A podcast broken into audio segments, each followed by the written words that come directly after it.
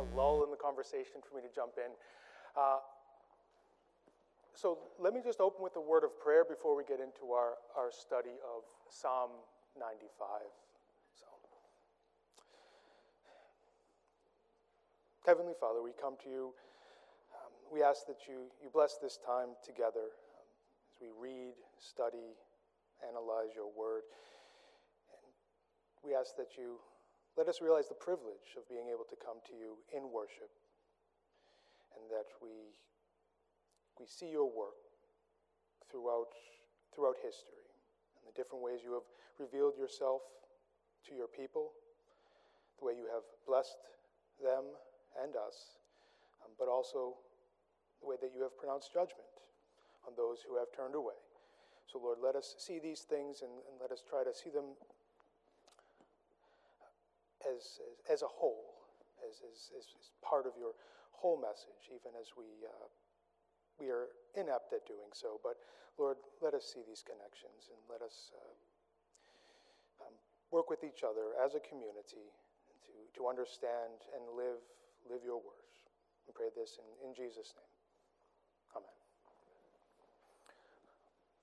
Okay. Psalm 95.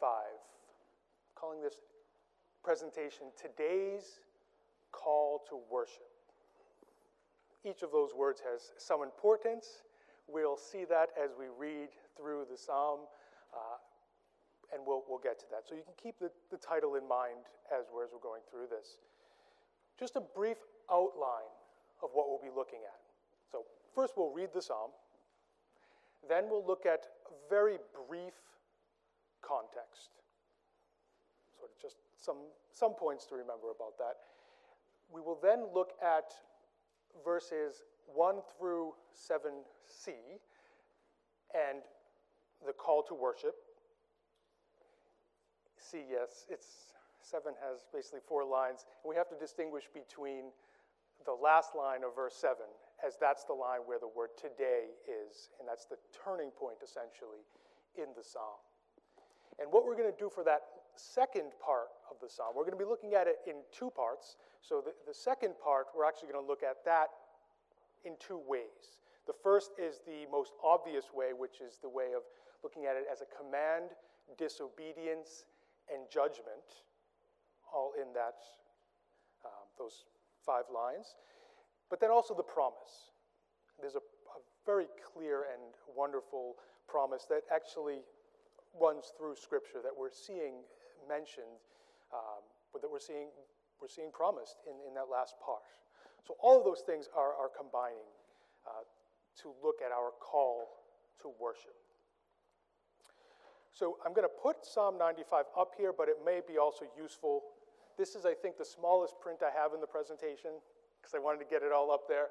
Um, so it may be useful if you read uh, in your own copy of uh, God's Word, but I will, I will read this psalm. O come, let us sing to the Lord. Let us make a joyful noise to the rock of our salvation. Let us come into his presence with thanksgiving. Let us make a joyful noise to him with songs of praise. For the Lord is a great God and a great King above all gods. In his hand are the depths of the earth, the heights of the mountains are his also. The sea is his, for he made it, and his hands formed the dry land. O come, let us worship and bow down. Let us kneel before the Lord our Maker. For he is our God, and we are the people of his pasture, the sheep of his hand. Today, if you hear his voice, do not harden your hearts as at Meribah as on the day at Massah in the wilderness, when your fathers put me to the test and put me to the proof, though they had seen my work. For forty years I loathed that generation and said, They are a people who go astray in their heart, and they have not known my ways. Therefore I swore in my wrath, They shall not enter my rest. I think Charles Spurgeon had, uh, explains the feeling of reading this psalm when he says, It has about it a ring like that of church bells. And like the bells, it sounds both merrily and solemnly. At first, ringing out the lively peal and then dropping into a funeral knell, as if tolling at the funeral of the generation which perished in the wilderness. I think we can see that. We see the upward, wonderful call, and then we see this almost a funeral knell. So, a little bit about context, and then we'll look at a little bit of the psalm. So, first, I put a psalm of David. There's really actually not a lot of consensus about this. I'll briefly explain it and then explain why, to some extent, it may not be that important for us to, to delve into it. But uh, so, first, in your copy of, of Scripture, most likely does not have the attribution of Psalm of David because our copies are based on the oldest Hebrew manuscripts, right? Um, and it doesn't have that attribution. But if we look at the Septuagint, the Greek Old Testament, which is translation of the, of the, the Hebrew, it actually does. It actually does attribute this. And there's a couple other Psalms that do this as well. So we have that, but that's fine, that's one thing. But I think more importantly, we see the writer of Hebrews in Hebrews uh, chapter 4, who seems to be ascribing this to David. If we look at our trans- translations, it says David said. Um, and, or we can say in David, or there, there, are other ways that it could have been translated. Uh, and so we have inspired word that seems to be saying that. But on the other hand, people are saying the writer of Hebrews is actually saying, well, this is the book of David. This is David's book, and it's found in that. Similar to how Spurgeon refers to his commentary as the treasury of David. He knows that all the Psalms aren't written by David. We have attribution of so many other authors, but we, talk, we talk about the book um, as a whole. And so that's sort of where this discussion goes there. And I think we're, we're, um, we're okay either way. I, Spurgeon says, well, we're inclined, based on what Hebrew says, to look at it as a Psalm of David uh, even though we recognize that there could be some nuance in the language used there.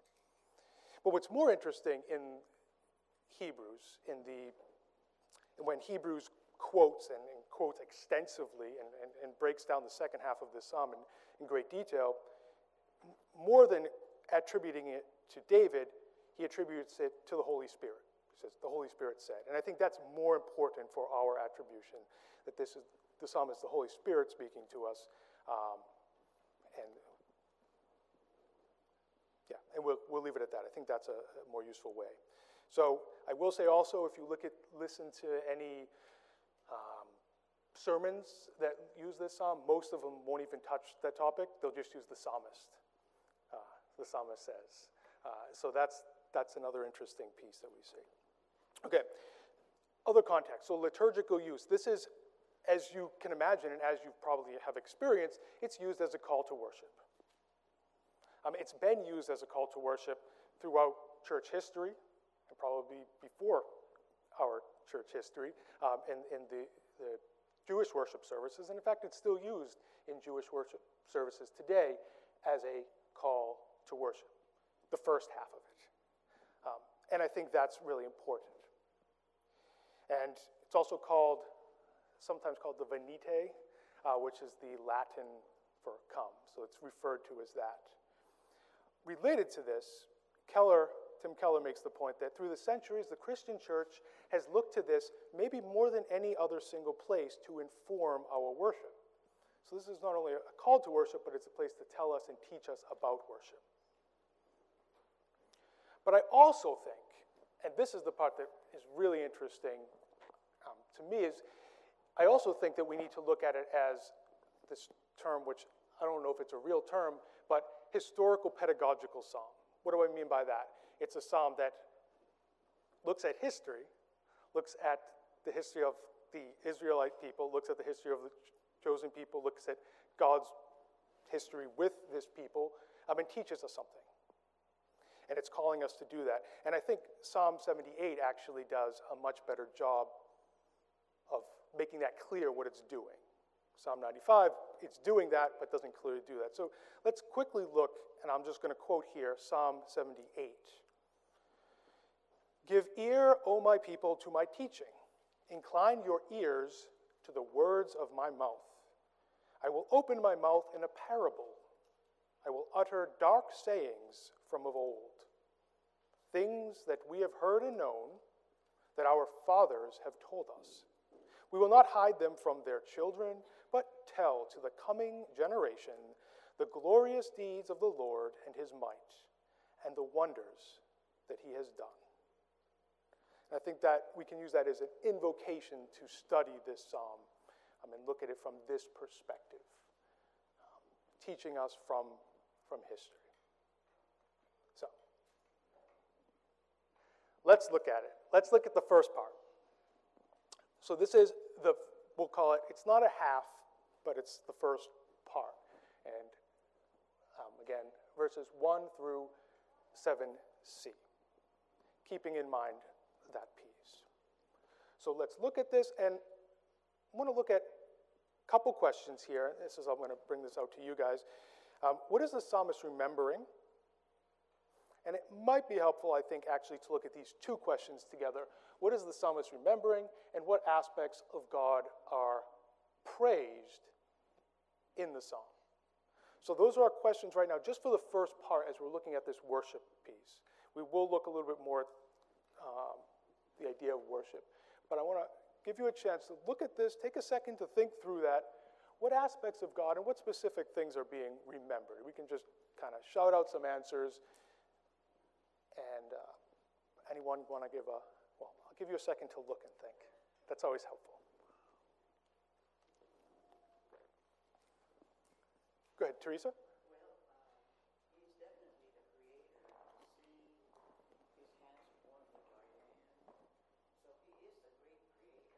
Absolutely. So we're remembering that aspect of God. We're, we're, we're remembering what God did in creation and that aspect, Creator God. That's really, really important, I think, to see throughout the psalm that we're looking to the beginning. This is the God of creation. Good. Yeah. So we have Creator God, Covenant God, um, our God, the God who works with us. And that idea of covenant plays an interesting part in the second part of the psalm as well. Uh, that, that contract, if you will. Good. Tim. King, good. So, and a shepherd. Yeah, absolutely. And can I ask, I don't know if this, why did you include those two together? Just to include two answers, or was there, was there a connection between those two? Okay, all right. Uh, yeah, so this idea of king and, and the shepherd, absolutely. Is there. Yep.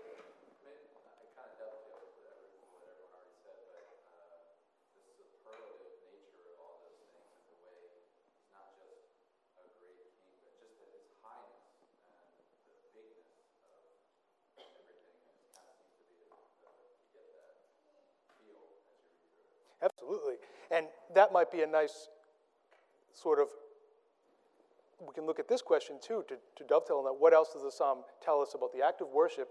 And you're saying the bigness of it, and you can feel that coming out of it. So, what does that cause us to do? What's the result? What's the appropriate response? Verse 6, which is bow down. Bow down. Yeah. Bow down. It's kind of like what else can I do? Like I'm submitting myself to, to the will of, of this God because of all of these things. Absolutely. What else? Any anything else? Yep, Frank. yeah, so there's that saving God as well. Yeah, we see that playing out.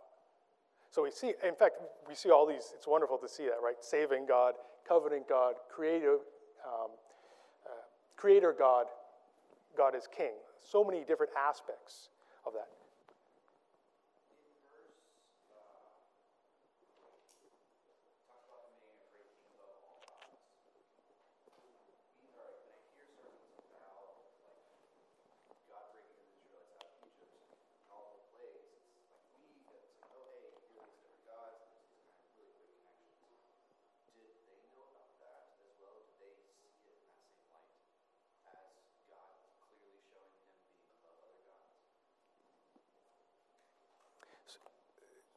So the they there is the Israelites.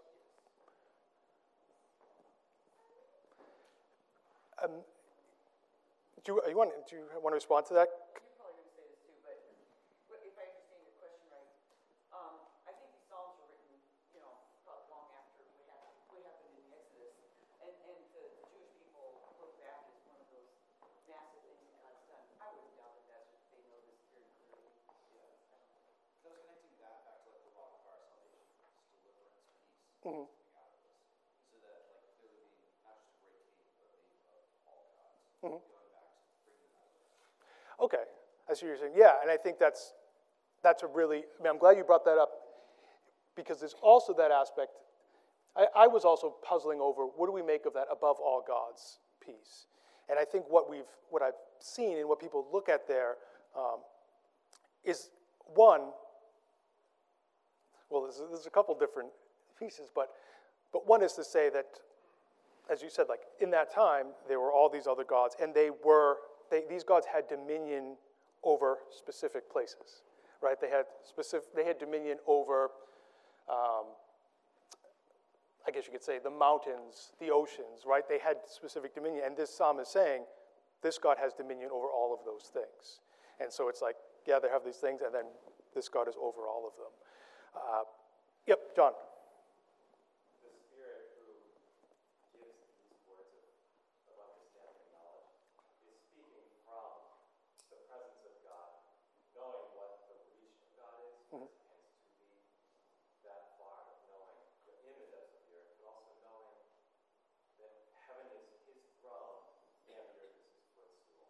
So this vast expanse is it's not closed in as much as the heavens are above the earth and God's ways are above ours, but He, His presence is something that can be experienced even though we're not far from Him. But He is so expansive that they come to His feet and His presence, which is not just His feet. So it's amazing. In the temple is where the mercy seat is.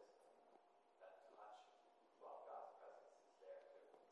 Yeah, and you've picked up, I- and I don't know, I, I think you're referring specifically um, to that line, let us come into his presence. So the sense that God, God is present, He's this great God above all these things, above, and as you said, also with. And I think that's a, that's an amazing concept too. And, and these other gods is what uh, the God warned uh, the people of Israel about, Mhm. uh, particularly when they uh, crossed over. The warning was, uh, you're going to follow uh, the, the gods that you encounter in this land, in addition to uh, what they may have remembered uh, or what's being alluded to from Egypt or you know, the culture of the day and all the, you know, the, the Ashtra, all the Absolutely. And the other thing, eh, this is a point, in, in, it's sort of an expected point from, um, from Tim Keller related to that above all gods. His point there, which makes sense based on if, you, if you're familiar with a lot of his work, is he's seeing that as you're going to be, to quote the Bob Dylan song, you're going to you're going to serve somebody, right? And he's making the point that this is a call to say, like, yeah, you're worshiping something. Like you're worshiping these, this God or that God, or you're worshiping your bank account, or you're worshiping whatever it is. Um, so why not worship the God that did all these things, right? And that's that's one of his points. I- think I see it in there, I, that, but I, I'm a little bit ambivalent if it's, it's that clear in this actual text, but you get the idea. Um, what other things do we see about the act of worship?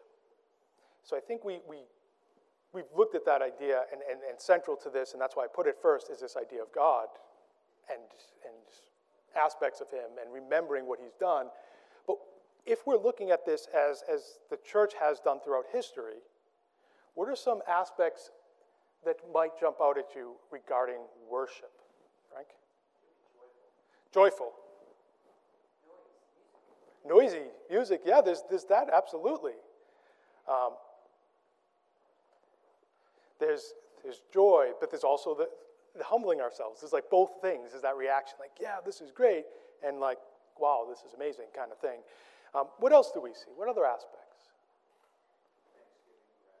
Thanksgiving, gratitude, these are things that we are supposed to bring to God, and, and again, we see the reasons for that. What about also the idea of community? What, I mean, the whole psalm is let us, right? And sometimes we miss that, uh, but this is a call for a community of believers to come together and do this. Uh, it's not to say that there isn't any worship outside of doing it as a, as a corporate body, but it is to say that it's certainly important. Uh, and some would argue that uh, it's sort of the, the highest level of worship can sort of come when a, a group of believers are congregated together. So I think that's also in there. Um, any other? I just want to look through my notes here. I mean, there's a lot we could say, but are there any things that are, you guys are jumping out at you right now? All.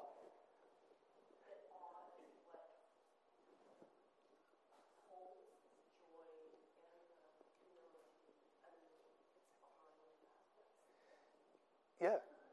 And there's almost, I'm thinking of, uh, C.S. Lewis here, there's almost no other response when you're in the presence of that, when you're feeling that, than to worship.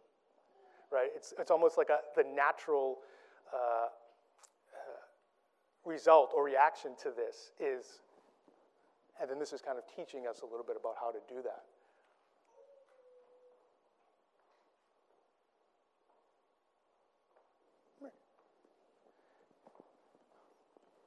So now let's go to the second part of this psalm, which is the part which I find to be incredibly fascinating in, in many different levels. This is, let me read this part aloud. And then what I want to do is just to see if we can get the basics of what's going on in its, the historical setting that's being presented, and then we'll look at it a second time, the next slide with the second set of questions. So this is that part of the psalm. After we've did this whole thing on worship, it says, Today, if you hear his voice, do not harden your hearts as at Meribah, as on the day at Massah in the wilderness, when your fathers put me to the test and put me to the proof, though they had seen my work. For forty years I loathed that generation and said, They are a people who go astray in their heart, and they have not known my ways. Therefore I swore in my wrath, they shall not enter my rest. All right. So, actually, one attribute of God that may not have been present in the first half, at least may not have been present uh, explicitly, is this idea of judgment and wrath. And I think that's an important reminder for us. But let's look at this. So, first question here what is the basic historical setting for this story? What is the psalmist referring to? What is it? What is he looking back to? If we're again thinking of this as a historical pedagogical psalm, looking back to something to teach us something now. The Exodus, absolutely. That's the big picture. So we're seeing the Exodus. Um, and we could get even more specific, I think, if we wanted to. Um, maybe, let's see.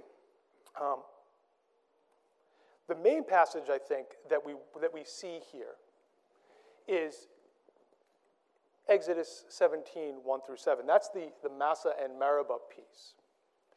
And I think, I think it's worth, I think it's worth reading that. So if we can open our text, I'm going to leave the screen as it is, but if we can open to 17, Exodus 17.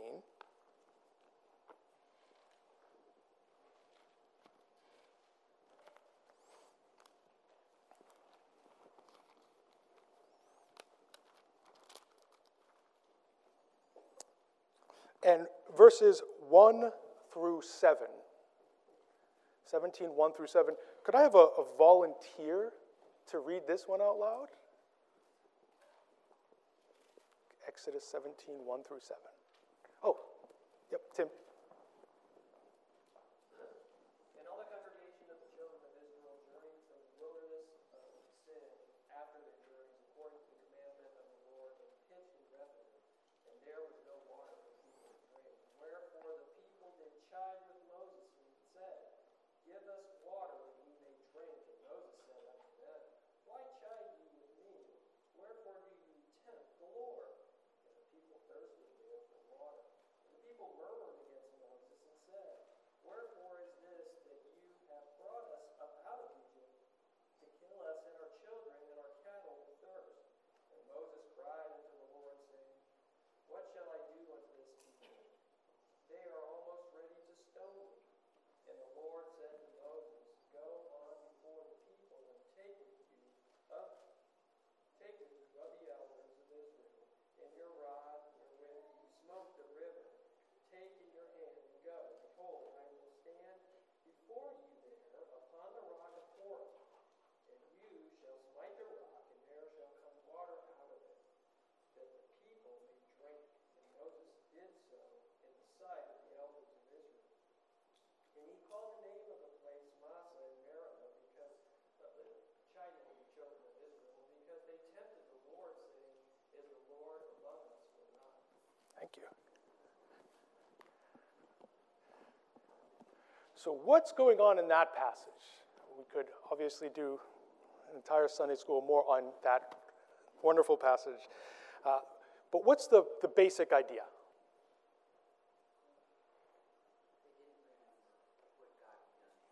They didn't remember what God had done for them.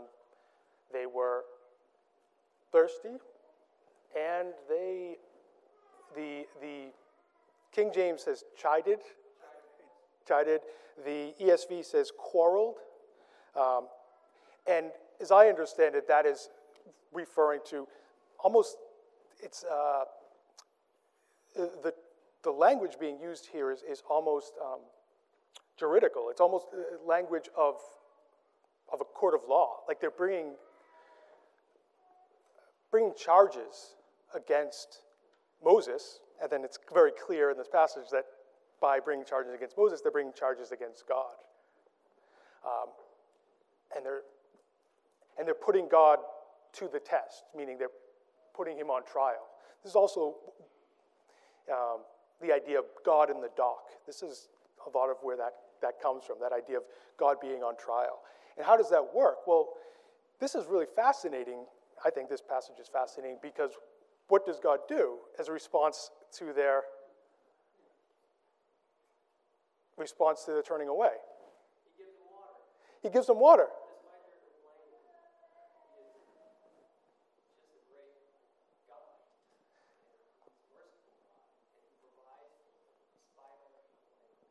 Despite them bringing charges against Moses and Aaron. Despite all their quarreling with God. He's a gracious God. Absolutely. That is the attribute that he has. He can't stop being gracious, and his graciousness will always. And even though their hearts were hard, they didn't believe anything. They didn't believe he could do anything. They didn't believe it could be done. Absolutely.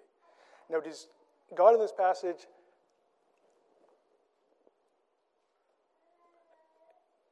does no how do I phrase this? Does no one get punished? Because if you look at this passage, you actually see like this, the staff from from um, that Moses uses in Egypt, which is kind of related to, to judgment staff, right? Um, bringing the elders people have read that. This is mainly Edmund Clowney, um, and then picked up by, by Keller and, and others. Um, but read that as sort of a, a jury coming up there and having this trial. What's the result of that? What's the end result? What is, what, do we, what is the staff used for? The staff, let's see, where's the language? Striking. Thank you, Pastor. Where God is standing. So God is standing in the rock, by the rock, on the rock. The prepositions are hard to pin out there, but God is in that rock, strikes the rock, and what happens? Water comes out of the rock. Paul says something about that. Paul says something about someone being the rock um, and providing living water for people in the wilderness. Um, and so we see a pointer clearly to Christ in that. Um, people are complaining. They need to be punished for that, but someone else is taking that, that punishment for them um, and providing water um, for them in that, that desert. So we have that pointer here. This is another one of those things that sort of points back and forward, referenced in here. So, back to this passage. What do we see? So we have the historical setting, and then we have that piece, and then what's the basic message? All right, this is not a hard one. What's the basic message uh, from this passage from Psalms?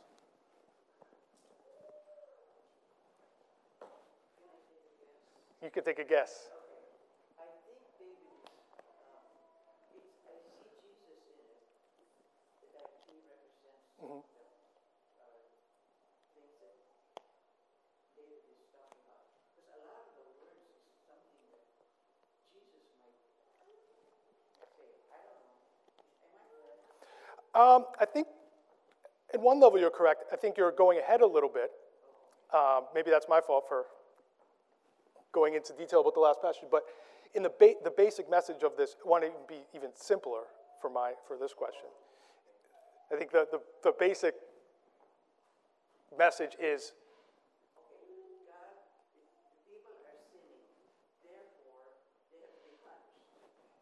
that's it, you got it. Done. Yeah, and that's the basic message. It's basically saying, don't be like them. I mean, th- that, that's the message of this, um, essentially, the, the most immediate message of it. Like, don't, do not harden your hearts like they did. If you do, you shall not enter my rest. Now, let's clarify right away to, to, the, to the Israelites to, in the time of Moses. Um, what is the rest referring to? It's pretty clear throughout Scripture. It's referring to really the promised land, most explicitly, most upfront, the land of Canaan. So this is basically saying, you shall not enter that rest. You shall not enter the land of Canaan, which we know God actually pronounces that judgment, not because of this particular scene. That actually comes a little bit later in the wilderness wanderings, which gets to what Teresa was saying that this is about sort of the entire wandering and the entire turning away, using a specific example to help illustrate that. But they don't enter, that, that generation doesn't enter the rest. Which then brings us to this idea of promise. So, question we want to look at here is okay, what is being promised? We talked about that for the land, for the Israelites, the promise was the land of Canaan. So it's being promised to the wandering generation. But there's a problem then. What's the problem if we understand it just as that? Remember, the, the basic context for this is this psalm, and I, and I think Ronnie mentioned it too. It's being written hundreds of years later, after the wilderness wanderings. Right? So, how can it be today if you can picture David sitting in the land of Canaan, possibly in Jerusalem, writing down this psalm, and he's saying, Well, the Spirit is saying through him, Well, you're not going to enter that rest. And David's saying, Well, I'm kind of in the promised land already. Um, so I don't know, how does that make sense? So, so it can't be that, right? It can't just be that. And I think that's where we need to um, see. So, what does it refer to? What is being promised? What is the rest? And then to whom is that promise uh, being made? And then a further question would be when will the promise be fulfilled? So we see that in this passage. I'll leave that there. All right, I'll. Got it. Well, the quarreling took place, it was an example of their lack of belief, they didn't believe God. And I think even Moses himself shows a, a lack of faith that he's really concerned about people and what they're, what they're doing to him. So everybody's showing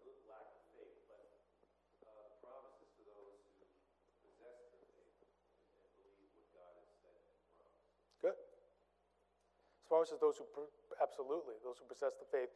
Um, you haven't answered the question what the promise is yet, I don't think, have you? Okay, that's fine.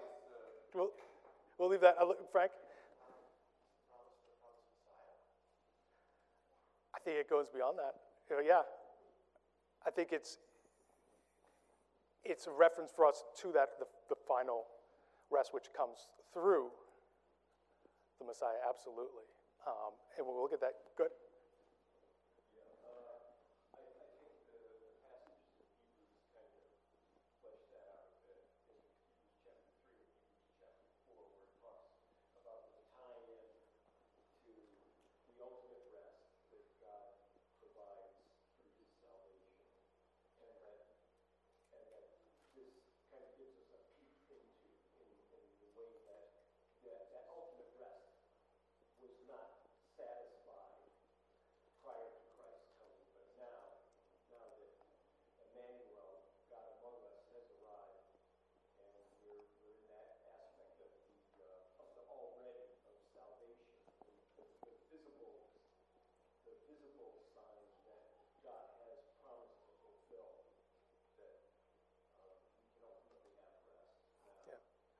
Absolutely. And so let, us look at part of that passage from, from Hebrews. It's worth reading. Um, I'll- leave these up. It's worth reading all of Hebrews 3 and 4 uh, as a commentary on this, on this part. Uh, but I'm going to look at this and see what the, the, the inspired word of, of Scripture is telling us from, from this perspective. And this is part of the, why I say it goes beyond the Messiah piece because we have Hebrews writing about it. I mean, the writer. Um, so it says, For he has somewhere spoken. The he there is the Holy Spirit referenced earlier passages. Um, For the Holy Spirit has somewhere spoken of the seventh day in this way, and God rested on the seventh day from all his works. And again, in this passage, he said, They shall not enter my rest. Since, therefore, it remains for some to enter, and those who formerly received the good news failed to enter because of the disobedience, again he appoints a certain day today, saying, through David, so long afterwards, in the words already quoted, Today, if you hear his voice, do not harden your hearts. Okay. And then the next line, For if Joshua had given them rest, God would not have spoken of another day later on. So that's just reiterating what we just said, right? It wouldn't make sense for David, many years after Joshua had led them into the promised land, to say, You will then enter the promised land. So there must be another day later on. So then, there remains a Sabbath rest for the people of God, for whoever has entered God's rest has also rested from his works as God did from his. Let us therefore strive to enter that rest, so that no one may fall by the same sort of disobedience. Okay, so we see a connection here, and this is exactly what Chris was saying um, the already not yet piece. I think we see that in the last couple lines there, where he says, um, there remains a Sabbath rest for whoever has entered God's rest has also rested. So, the sense that it's already part of that group that, that he's writing to. But then the next line saying, well, if I've already entered that rest, does it make sense to say, let us therefore strive to enter that rest, that no, no one may fall away? So, there's the connection that's saying it's already not yet, and it's pointing towards this larger piece. But it's also pointing, fascinatingly, to back to creation, which was mentioned in the beginning part of the psalm, the Sabbath rest of God. So, if we again we say, so what is being promised? Rest. Um, and I will quote specifically. This is uh, James Montgomery Boice talking about this uh, this passage, just so we have a clear statement about it. It says, The verses are applied to salvation through faith in Christ. In their Old Testament context, they have to do with entering the promised land. And under normal circumstances, we would have no warrant for applying them to anything else, except perhaps as an illustration of some spiritual truth. But here, we have an inspired New Testament commentary on the psalm that tells us that the meaning of the psalm is not exhausted by the entry of the people into Canaan or by their failing to enter, but is to be seen in the far more important matter of entering the promised rest of God, which is in heaven. That last part is interesting too. We'll see there might be some contradiction to the next quote, but um, the idea here is that this is pointing to Christ. But the fascinating thing, or at least the thing that I find fascinating, is that it's been pointing there, right? The whole idea, Sabbath rest, that being a, a, a, a, gift and a command um, to the people of God, that rest that we share in. Um, and then the land. Again, this is the land, this is a promise. Um, and it's still pointing to something else. And what's interesting is that we, we see all of these things sort of coming together in the ultimate fulfillment, which is a new Jerusalem, um, which includes tree of life, which includes all these things. So all of these things are coming together um, in that final promise. So they're, they're, they're pointing there, they're there, um, and we can kind of see them. So I, that's what I found to be um, fascinating in this promise. So,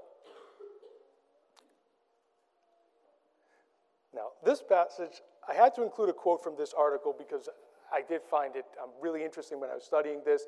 It is an academic article, and so the language in it is, uh, can be a bit dense and nuanced, but I think that nuance is important for this subject, um, and there's no way that I could articulate this uh, in the time here. So I'm going to read this. We can kind of break down slightly, and then we'll uh, sort of uh, move to, to, to closing or, or to questions, really. Um, so this is from Walter Kaiser's The Promise Theme and the Theology of Rest. So he says, The rest of God is distinctly his own rest, which he offers to share first. I just love that idea of him sharing his rest, that we're sharing that piece. To me, that's fascinating um, and amazing. Um, he offers to share first with Israel, and through them with all the sons of men who will also enter it by faith. While there were antecedent aspects of that final rest to come, chiefly in the divine rest provided by the inheritance of the land of Canaan, because it was not accompanied by the inward response of faith to the whole promise of God, of which this rest was just a part, the land of Canaan still awaits Israel and the people of God. The rest of God, lost in the fall, again rejected by the older wilderness generation and subsequently by their erring children, is still future to us in our day, today. The dead will enter into its full enjoyment after their resurrection from the dead. Therefore, it is not to be identified with heaven. Rather, it is fixed by Isaiah 11:10 as being in the day when the Lord will extend his hand a second time to recover the remnant of his people. In this eschatological setting, his rest shall be glorious. Then the Lord shall choose, it, choose Jerusalem as his dwelling place. And this new David will say, This is my resting place forever. So I think that's a nice um, articulation to move through there. Are there thoughts, questions, things that we do have a few minutes before we kind of close, but I always like to end early if possible, people like that. Uh, questions, thoughts? I see, oh, go ahead, and then Kathy. Um, you know, the bookends, uh, you know, salvation in verse one and rest, uh, in, in the last verse, uh, you know, I think is, uh, statement in, in terms of tying that together. My rest or my wrath, you know, that's what that Absolutely. Absolutely. Good. Kathy? Um, Can that rest be also, um, like the gospel, we don't, we rest from our works? Absolutely. And many people talk about that as, as part of even uh, as, as a necessary element to worship itself. And the fact that we're worshiping not to get something out of it, because we already have what we need. So we're resting from our work, we're resting from all of those labors, and then we, and we're doing it almost for uh, in, in, enjoying because it's what we do. I mean, it is our duty, but but we're not doing it for that reason. Um, so absolutely, I think that, that that is a huge piece of this. Um, there's so many different levels, and I think those are again sort of pieces that are pointing to the final one, right? Um, I'll rest in that. All right. Yep. It's just a, a question, I, I agree with this, that the, the final rest that it's talking about, the ultimate rest is this, um, post-resurrection of the dead, new heavens, new earth. But the struggle I still have, I guess, goes back to that Hebrews passage of the tie, so what is the tie from a new heavens and new earth to the, to God's rest in creation? How do you, how do you kind of think of that tie? Yeah, so I mean, I, I think of it as creation, when cr- creation was done, this was sort of how it was supposed to be.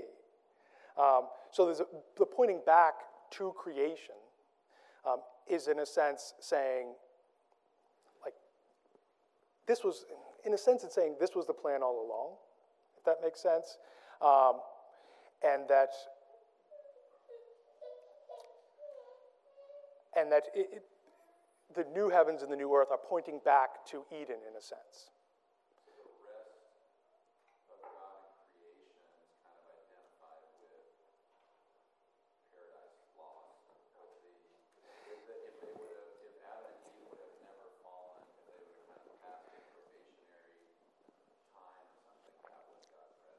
I think, at least from our perspective, that would be God's rest. I think the only thing we know about God's rest from Scripture is that He saw the work was good and He rested. But we know that He's still working. So there's the other element that comes through that this is not a this is a working rest in a sense. And what does that mean? Um, but that plays out, I think, in, in, in that idea that we're, in a sense, that this is me, sort of, this might be a stretch, in a sense that we're also seeing that new heavens and new earth are going to be connected to Sabbath, the way we view the, the, the Sabbath as a, as a time of rest. But what do we do on our time of rest? We worship God um, and we, we remember the creation. So it kind of comes back to that. So, yeah, I mean, I think I can answer that question better when I have different things in front of me, but, but I think that's my, something I was thinking about for that. John? Two- I have two questions about these thoughts. One is in the first paragraph regarding the land, that phrase three lines at the bottom. The land of Canaan still waits Israel, began the people of God. And then the second is related to the first two lines of the second. That line here is for living after the resurrection of the dead. Therefore is not to be identified in heaven. So I'm not able to source those ideas from Scripture. Mm-hmm. Is there a foundation for those in Scripture? For which part? The, t- Canaan still awaits Israel before God. And that that, mm, that's my understanding of that first paragraph isn't complete enough know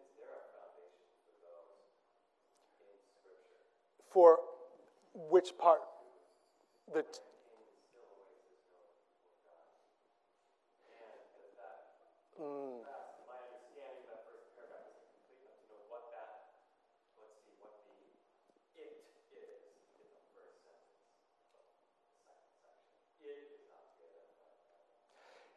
it is the rest, the full completion of the rest. And I think what's happening here, and, and he kind of breaks it through in, in the article in, a- in a very academic way and, and, thorough way, I think. But basically, part of this has to do with this idea of if we're viewing this rest, if we're viewing a sort of partial fulfillment of the rest in the land of Canaan, in that promise, in that fulfillment, then there has to be a physical land element to this. There has to be a physical land element with a bodily form, which is our resurrection. That's why it goes beyond the what we might call like the intermediate state, if that's what if that's what you're asking. Um,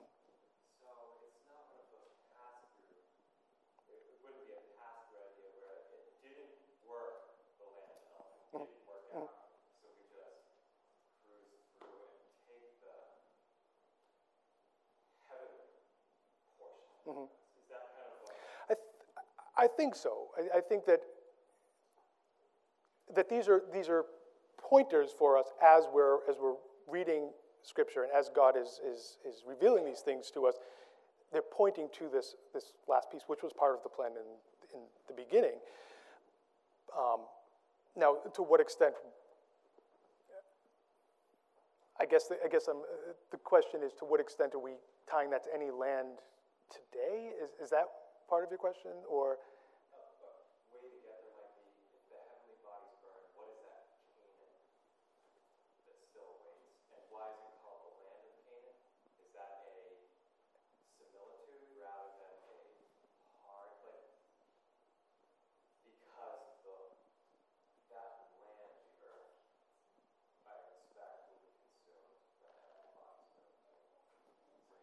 will, but, but the new, I mean, the new Jerusalem will be in some ways a, a somehow related, at least in name um, and in attributes, to what extent those attributes are there. But we're not talking um, the actual physical current land of Canaan, if that makes sense. Yeah, all right, go ahead. Mm-hmm. Absolutely. And I think that's part of the reason why the, the resurrection is so important to this element. Okay. Oh, Pastor wants to join in. All right.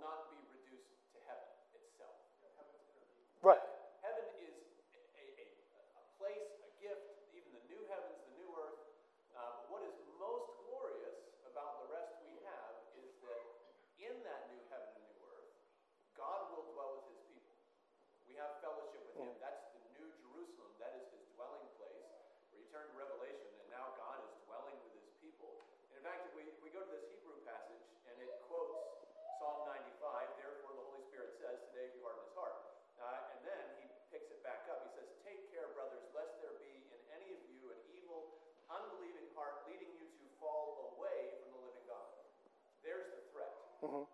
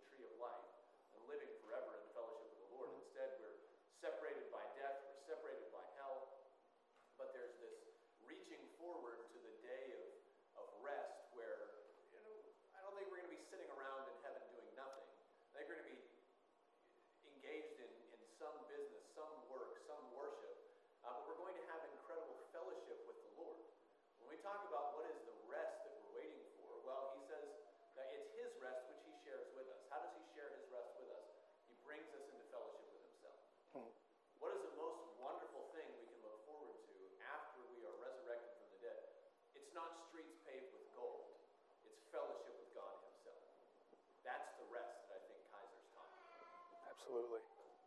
Thank you. And Nick, in, in Exodus 17, 7, that's what Scripture teaches is the thing that they didn't believe. The, the or was, you know, is God with us or not? Yeah, that was the last line there. That was the question. Good. So that we'll put one last thing that I will read, and then we'll close, I think, in prayer for the time being, which ties in perfectly. Nice intro by our pastor. So this is from Revelation 22. Then the angel showed me the river of the water of life, bright as crystal, flowing from the throne of God and of the Lamb through the middle of the street of the city. Also, on either side of the river, the tree of life, with its twelve kinds of fruit, yielding its fruit each month. The leaves of the tree were for the healing of the nations. No longer will there be anything accursed, but the throne of God and of the Lamb will be in it, and his servants will worship him. Let us pray. Heavenly Father, we, we thank you for this discussion. We thank you for your word and these reminders. We thank you for the reminder that the worst possible thing is our separation from you, and that comes from our distrust um, of your promises, our distrust of what you have done. Um, and, and Lord, when we see those things, when we see what you have done, we can't help but call out and, and worship. We do this together. Um, we, the call comes to us together to do this. Um, the call comes for us to remember who you are and, and what you have done, but also your, your warnings to us. Um, and we also thank you for helping us to see your word, I mean, your revelation um, throughout history. And, and to see how all these things point to that rest, which is the, the opposite of separation, that rest that it comes with you. And remembering that rest and um, um, in, within that rest, we can't help but uh, want to cry out and, and make a joyful noise to you, the rock of our salvation. We pray this in his name, in Jesus' name, amen.